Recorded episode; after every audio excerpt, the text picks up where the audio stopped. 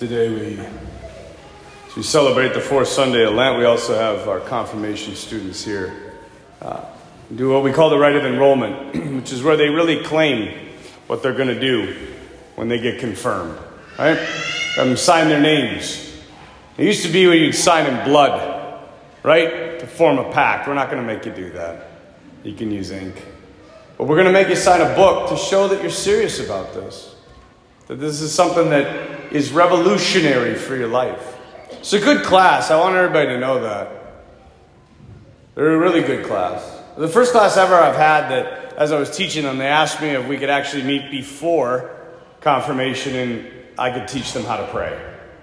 And so we meet 24 or 20 minutes before confirmation class, and we have learned the rosary, we've learned imaginative prayer, Lectio Divina, all types of stuff. So they do care. They care a lot. And so I ask you to continue to pray for them uh, as they continue to prepare. I love this story. Think this is probably, I know I say this a lot, but I, I really mean it today. I think this is my favorite story in the New Testament.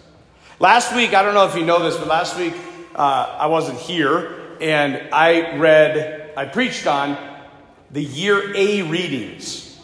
I don't know how many of you know this, but the, the church functions on cycles, right?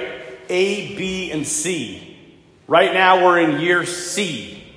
Okay? Next year we'll be in year A, and then B, and then C, and it just keeps rotating. During the week, there's a two cycle, and it's one and two. And if you're wondering which cycle we're on, if it's an odd year, we're on cycle one. If it's an even year, we're on cycle two. But every single Lenten season, the church gives the option you can read the year A readings for all of Lent. Because they're like the biggest readings. Last week was the woman at the well. Remember the woman in Samaria? And John gives an entire chapter to this weird encounter between Jesus and this seemingly insignificant woman. If John gave a chapter of his gospel to that weird encounter, there's probably something really crazy going on there that we should pay attention to. Just so this weekend, John gives it another entire chapter.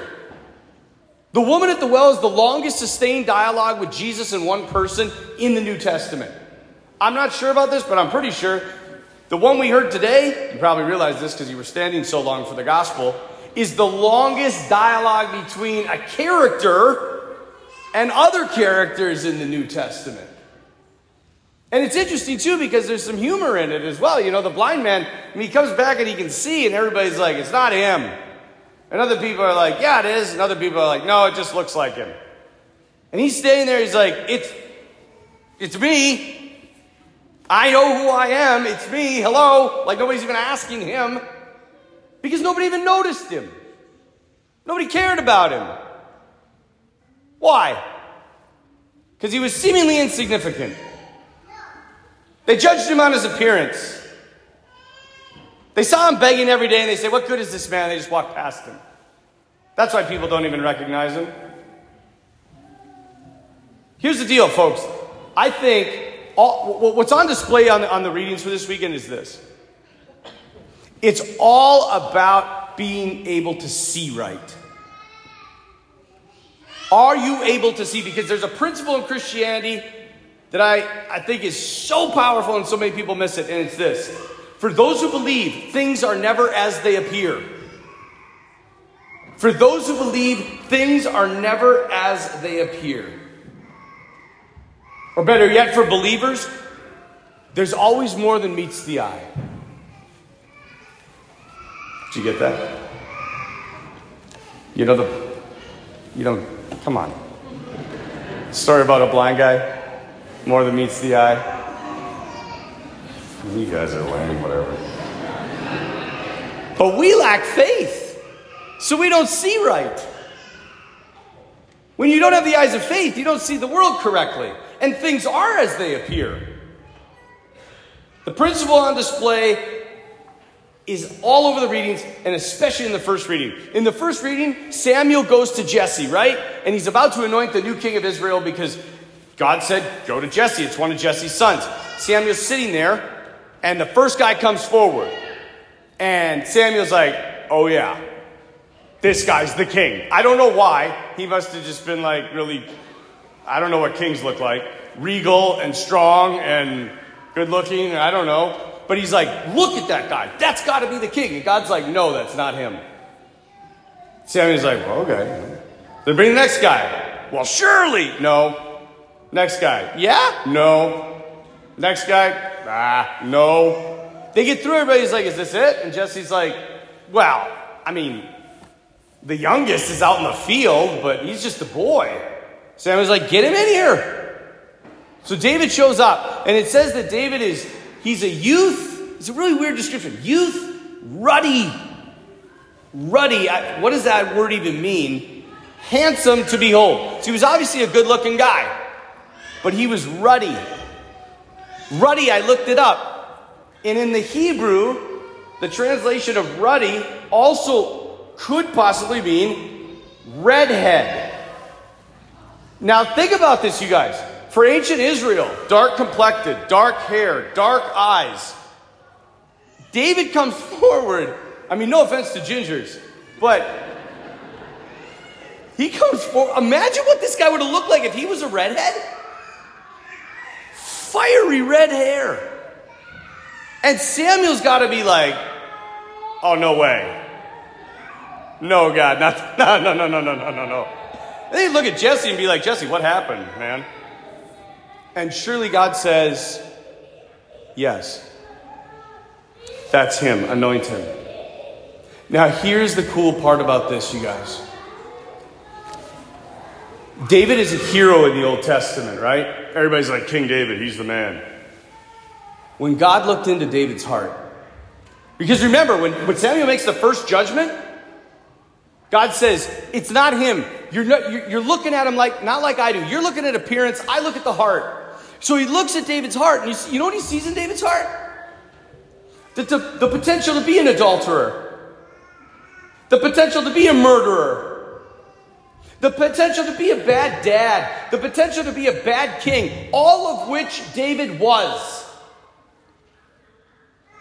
And God looks at that and still chooses David. That should give you and me immense hope. Because God isn't deterred by weakness. God loves weakness. We hate it. We run from it. But you know why God loves weakness? As St. Therese said, the weaker you are, the more you need Him. The weaker you are, the more you need Him.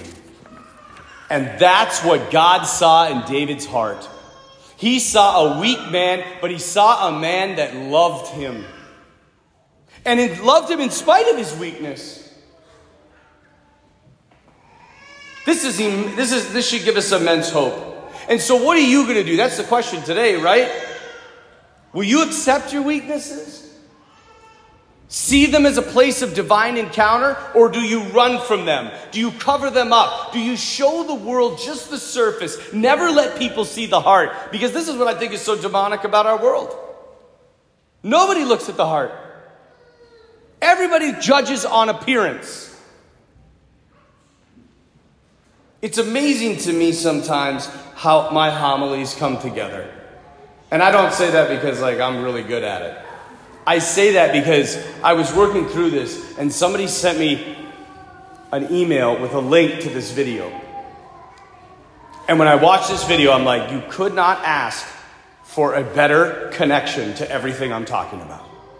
Do any of you know who Nick Vujicic is? Good. He was born in 1982 to Boris and Dushka Vujicic. His parents were so excited about their first child. And his dad was in the delivery room. And when the child emerged from the womb, the first thing the dad saw was that the child had no arm.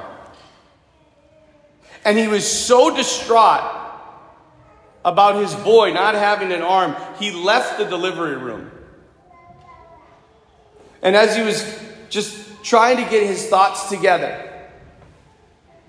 the doctor came out and said, Mr. Vujicic, I need to talk to you about your son. And he said, No, I know, Doc. I know. He doesn't have an arm.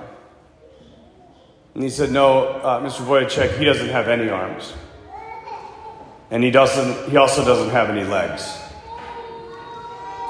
Nick Vujicic was born with a very rare disease in which he had no arms and no legs. Because people judged by appearance alone, he was relentlessly bullied and made fun of. At the age of 10, he asked his dad if he could take a bath to relax.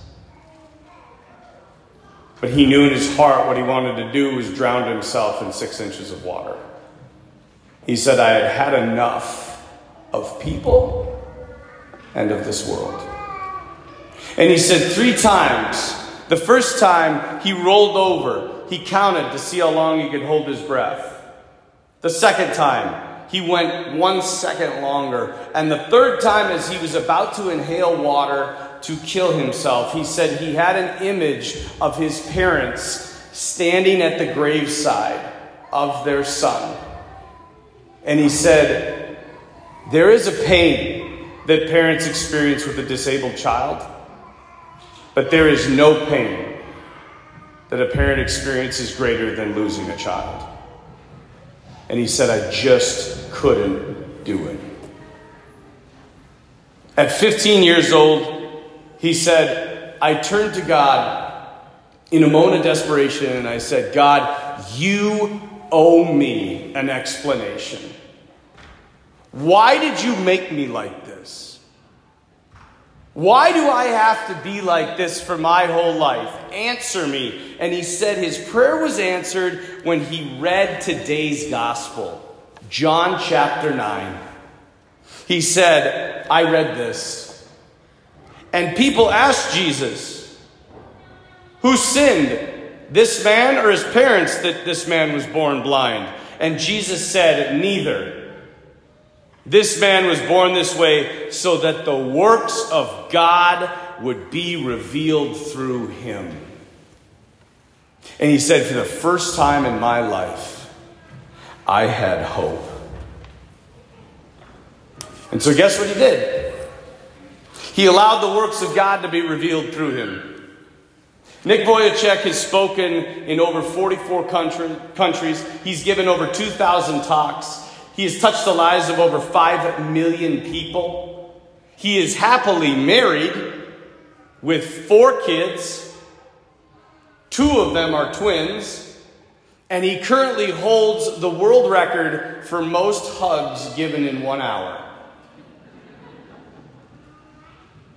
And he has a great sense of humor because they asked him, How'd you get that record? And he said, Well, it was a lot of work. And when the hour was over, my arms fell off. but imagine his life no legs, no arms. Kind of puts our problems in check, huh? Having to live like that. But for Nick Vujicic, when he met Jesus, he realized that things weren't as they seemed. Everyone just looked at him and either made fun of him or pitied him, just because of how he appeared on the outside. But God looked into his heart and brought hope to millions because things are not as they appear. God doesn't look at outward appearance. God doesn't look at all of your gifts and your talents. It cost him nothing to give you those. God looks at your heart because that's what really matters. Maybe you and I should start doing the same.